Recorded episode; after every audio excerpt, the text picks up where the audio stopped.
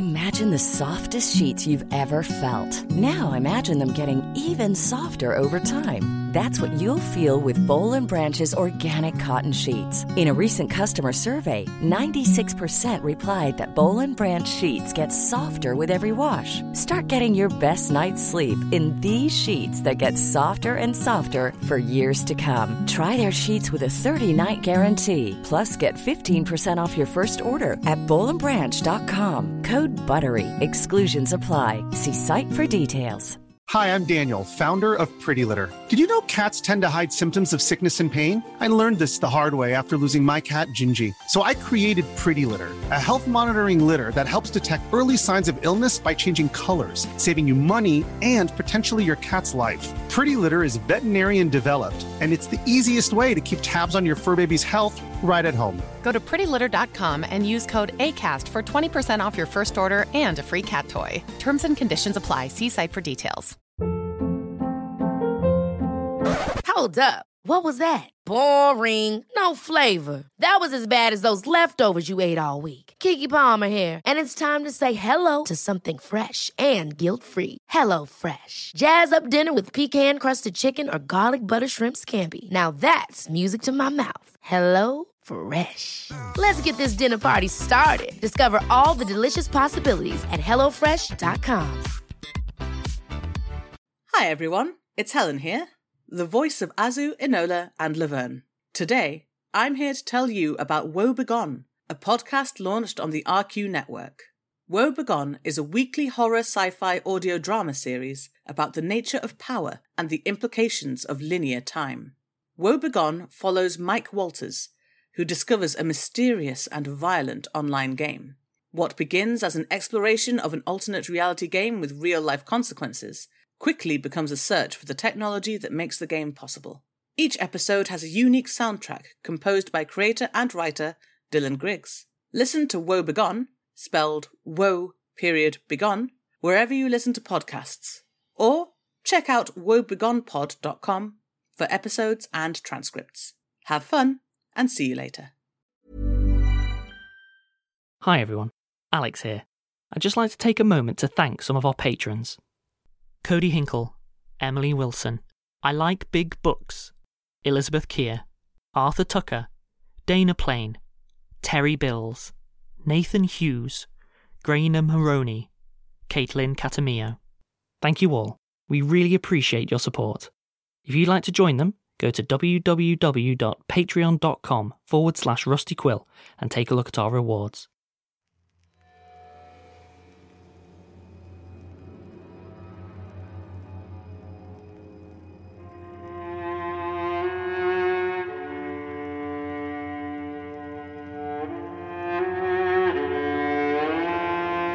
Rusty Quill presents The Magnus Archives.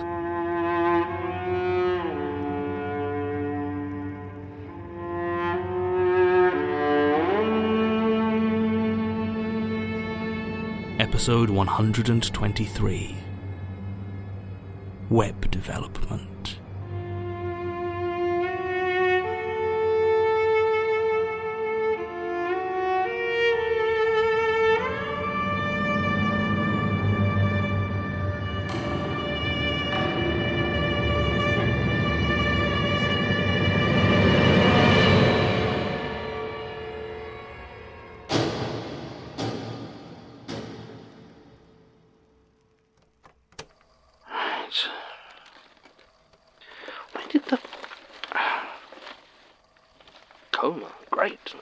Let's rearrange his office. Sleeping people don't need pens. Ah. Ah, what.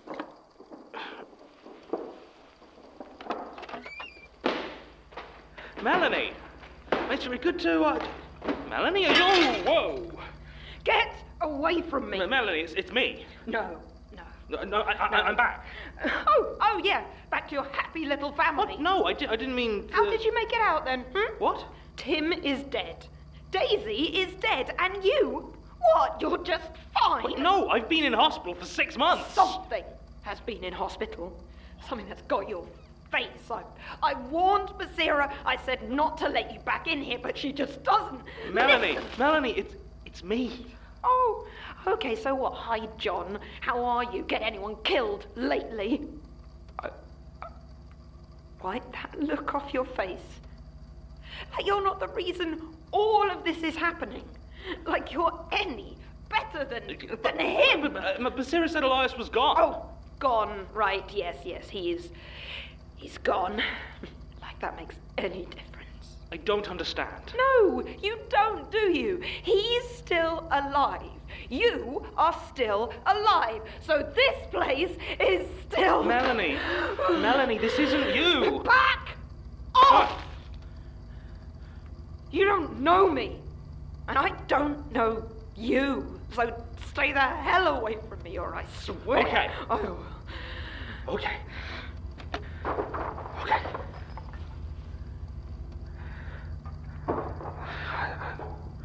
I'm sorry. She nearly attacked me, Basira. I mean, I know me and Melanie haven't always seen eye to eye before, but oh, Christ, Yeah, I did warn you. She's not, uh. She's not been having a good time. Hmm. Yes, I did get that impression. Elias is gone. I thought. I mean, wasn't that supposed to be it? But she is still. It's not that simple. She needs help, Basira.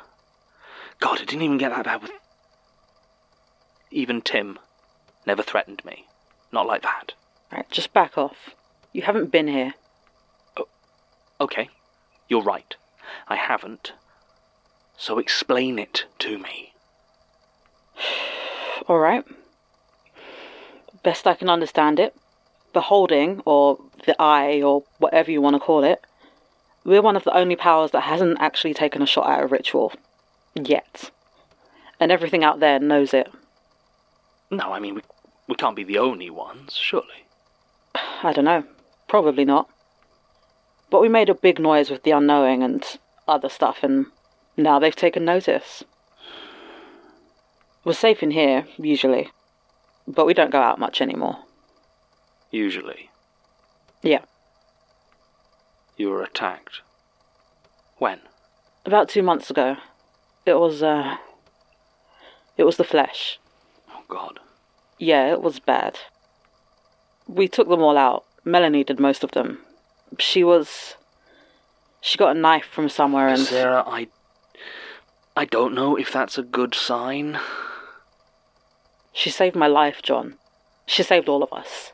I won't forget that. Fine. Fine. Haven't seen Martin about yet. Yeah, he comes and goes. He's busy. Well, he seems it. Working for Peter Lucas. Don't be too hard on him, John. You're a situation. It hit him. Hard. Yes.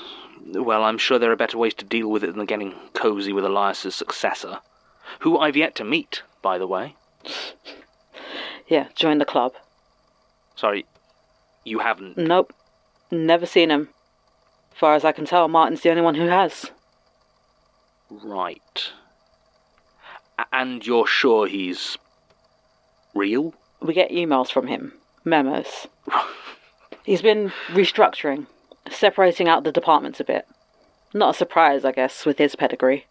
But if you've never seen him, I mean, Rumour is a couple of researchers up on the third floor decided to ignore some of his new directives and. Whoosh, sorry, what's whoosh? whoosh, gone. Oh. the more things change. So, we're under siege. Melanie is aggressively unstable. Martin is working very closely with the Lonely, who is predictably enough isolating him. And, oh, yes, uh, Tim and Daisy are still dead. Which is at least easy to keep track of. That isn't funny, John. I know it's not. Sorry. It's just. It's a lot. And we've got an audience. Perfect. I thought you said you decided to throw them all out. Yep. And I did. And here's another one. Maybe it's hungry. Seriously. I mean, I did have a statement I was planning to record. Great. Perfect. You can get on with that, and I'll just leave then. Right. Uh, what do I do if Melanie comes back? I don't know. Play dead. Right. Thank you.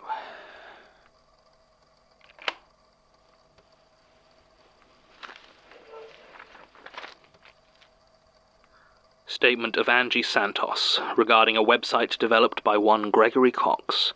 Original statement given 1st August 2015. Audio recording by Jonathan Sims, the archivist. Statement begins. Okay, for this to make any real kind of sense, you sort of need to know Greg, or at least understand how he works.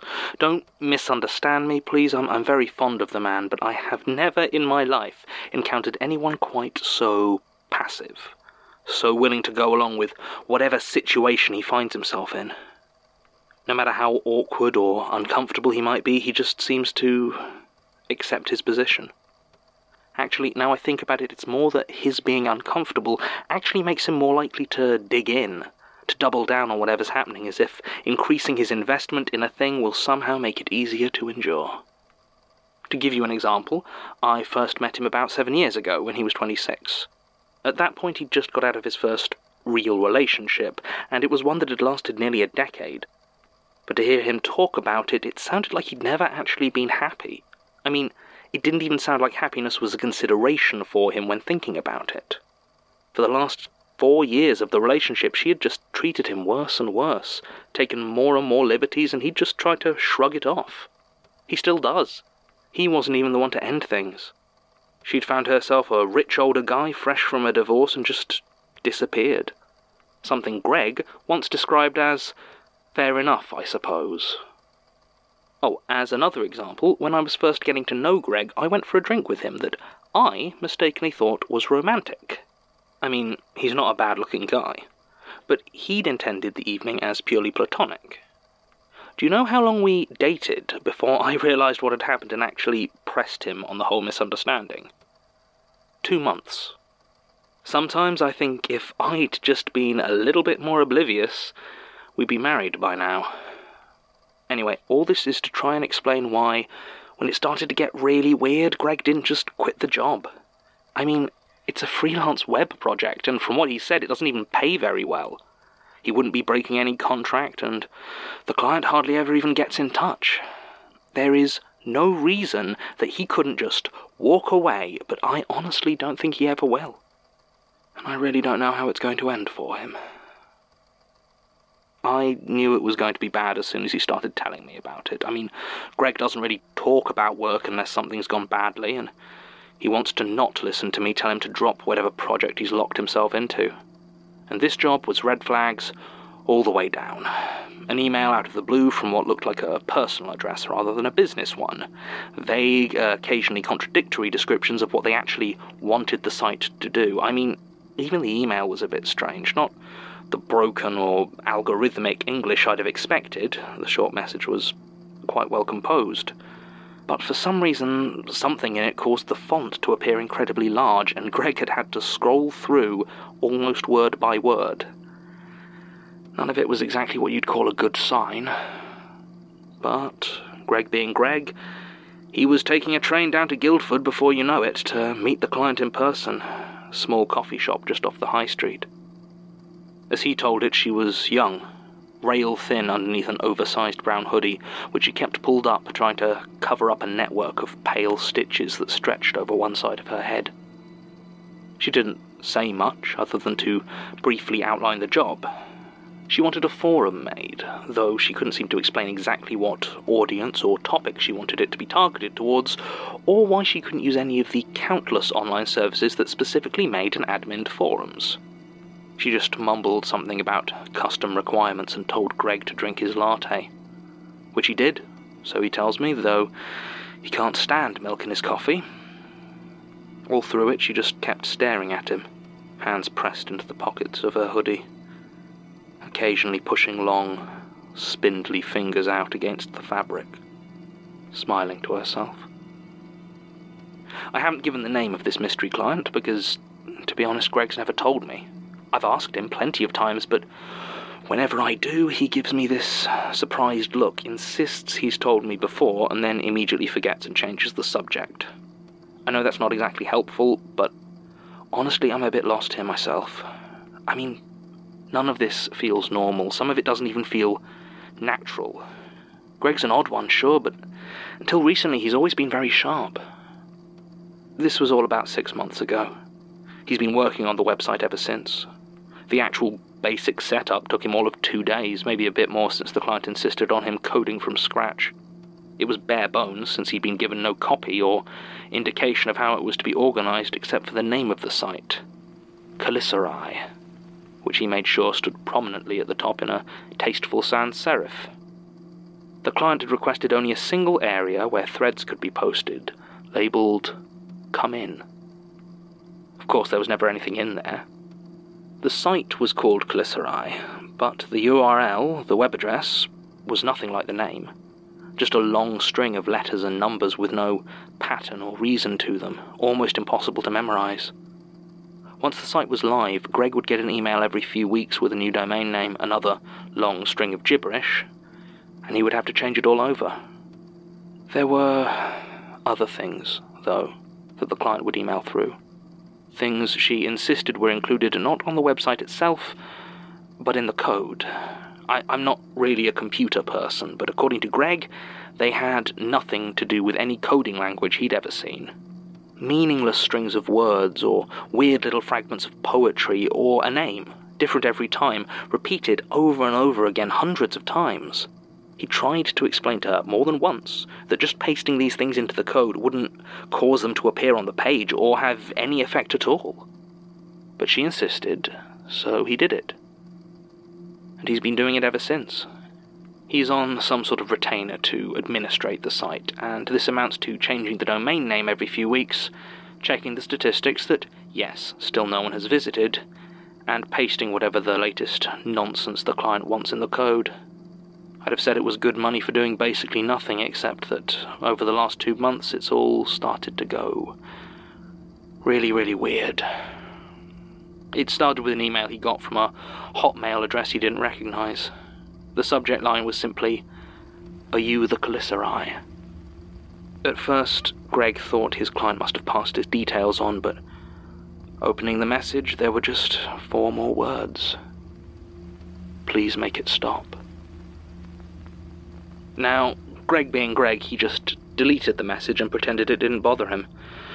But after he told me about it, I pressed him further, and he admitted that it wasn't the first unsettling email he'd gotten from strangers about the site.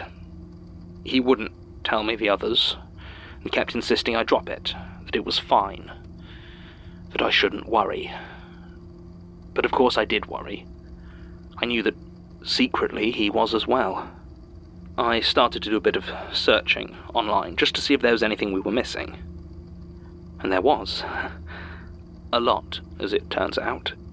It didn't take more than an hour or so to discover that Greg had apparently found himself the web administrator for an urban legend. The Calicerae popped up on the occasional paranormal site or edgy message board, each time accompanied by a now defunct link. According to those who follow such things, all you had to do was start a new thread as a guest, something that Greg had been instructed to make sure was possible, and the title of that thread should be the name of someone you want dead. As the stories went, you would receive a reply almost immediately, and it would simply ask you for a story. You would have to write out and post, in full, a horrible event that had happened to you or someone that you loved. All the instructions were very clear that the target would only die if the account satisfied the story spinner. None of them made any mention of what happened if it did not. Pretty standard fare spooky stuff. I, at least, I would have thought so, if it hadn't been for the messages that Greg kept getting. Someone more technically adept than him had clearly found his email associated with the site and had posted about it so he had become the de facto mailbox for this uh, forum. Greg swore blind the site had never received any visitors at all, never had a single thing posted in it. But still the emails came. Bring them back. What is happening? I'm sorry I lied. It's been getting to him, I know it has. He's lost weight. He rarely goes out anymore, and uh, judging by the cobwebs, he definitely doesn't clean his house like he used to. I've tried talking to him, but it's like talking to a brick wall that refuses to admit it's crumbling. That's why it's me here rather than him. I mean, I had to talk to someone. We were walking home from the Cricketers, uh, a pub just off Horsell Birch. We were heading back to his house since I'd missed my last train, and when that happened, I tended to sleep on his sofa. We were turning down into his road when there was a small voice from a doorway next to us asking for help. Now, the last few years there have been a lot more homeless folk around Woking. I know, welcome to Tory Britain, but my point is Greg usually made a habit of giving whatever change he had left over from the pub to whoever we stumbled across on the way back. So when we heard this, he turned towards the voice and held out his hand towards the dark, crumpled shape, offering some change. What grabbed his wrist was not a hand. Not exactly, not anymore. It was coarse and bony and covered in fine, sharp hairs. Greg screamed, falling backwards, pulling the figure under the street lamp, where, for a second, I saw it more completely than he did. It was definitely human once, at least based on how it was screaming but it was thin, with bits of it twisted and discolored, covered in small, scurrying shapes. Its face was the most human part of it remaining, except for the two black and hollow spaces where its eyes once were, from which now poured an endless stream of scuttling legs and fangs. The mouth was full of them too. But I could see, as they grasped desperately at Greg, it, it was trying to say, I'm sorry. I'm sorry. Tell her I'm sorry. But words were not what tumbled from those lips. We ran, of course. The thing was frantic but clumsy, and it wasn't difficult to get away. I wanted to go to the police to tell them everything, but Greg refused, of course. He said there must have been some mistake, that it was just a, a tramp with an unfortunate condition, that he wasn't going to bother the police just because we'd had a bit of a shock. I didn't have the energy to argue with him. I still don't, really. I don't know what to think. Greg's my best friend, but I might have to stop seeing him. He's still working on that site, still updating the domain name, still pasting gibberish into the code. I think he might be part of something really awful. And I don't know how to make him see that. If I had a little bit more courage, I might just hang around a few message boards I know, waiting for a link to the Calicerae, waiting to post a name that might end it. I've got a story for it, all right. But I won't. I'm just too much of a coward, I suppose. So I guess I'm telling it to you instead. For all the good that'll do. Statement ends. The web does seem to have a preference for those who prefer not to assert themselves. The investigation is tricky. I don't want to impose on Basira, and obviously Melanie and Martin aren't available. But I did do some light searching myself on Gregory Cox. Vanished, unsurprisingly. Sometime in late July 2016, which is. two years ago. That doesn't seem right. It doesn't feel like. There's just this great gap of time where I wasn't. No notes or follow up here that I can see, just. It looks like the statement came in just after Gertrude disappeared. Another gap. And whoever took it didn't do any follow up, just filed it away. I may be the first person to actually read it, so. Sorry, Angie. I suppose. There's a small supplemental document with it, though, that is a bit alarming. It's apparently a list of people whose names appear in the various pieces of text Mr. Cox was pasting into the code. It's unclear if they were meant to be users or victims, but I cannot help but note that there seem to be the names of several statement givers who found their way to the Institute, including noted arachnophobe Carlos Vittery. Perhaps a coincidence, just people shopping their dramatic event around. But I have to wonder how much their actions were their own. I have no theories on this.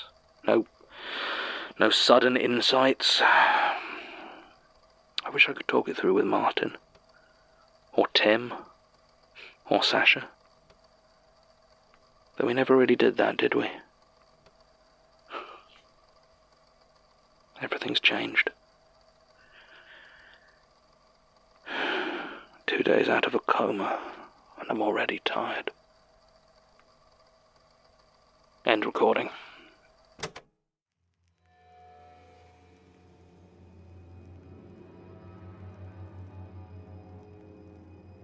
The Magnus Archives is a podcast distributed by Rusty Quill and licensed under a Creative Commons Attribution Non Commercial Share Alike 4.0 International License. Today's episode was written by Jonathan Sims and directed by Alexander J. Newall. To subscribe, view associated material, or join our Patreon, visit rustyquill.com. Rate and review us online, tweet us at The Rusty Quill Visit us on Facebook or email us at mail at rustyquill.com. Join our communities on the forum via the website or on Reddit at r slash the Magnus Archives. Thanks for listening.